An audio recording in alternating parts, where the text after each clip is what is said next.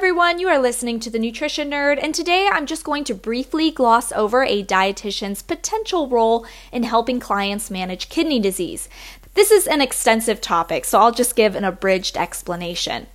So, the kidneys perform some pretty important functions in the body, from waste removal to regulation of protein, sodium, and potassium levels.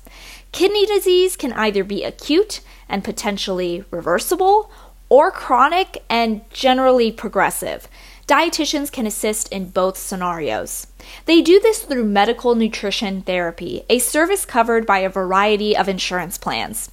Here, dietitians conduct thorough assessments of their clients from which they develop a highly personalized nutrition plan that may also include some lifestyle and exercise components. Routine consults and check ins with patients are also expected. Dietitians specifically are so useful in the treatment process because of their knowledge and ability to craft a diet with specific amounts of protein, sodium, and potassium while also considering a patient's unique food preferences, level of physical activity, lifestyle, and special needs. All in all, leading to an effective diet that aids in kidney function while also ensuring a patient's long term adherence.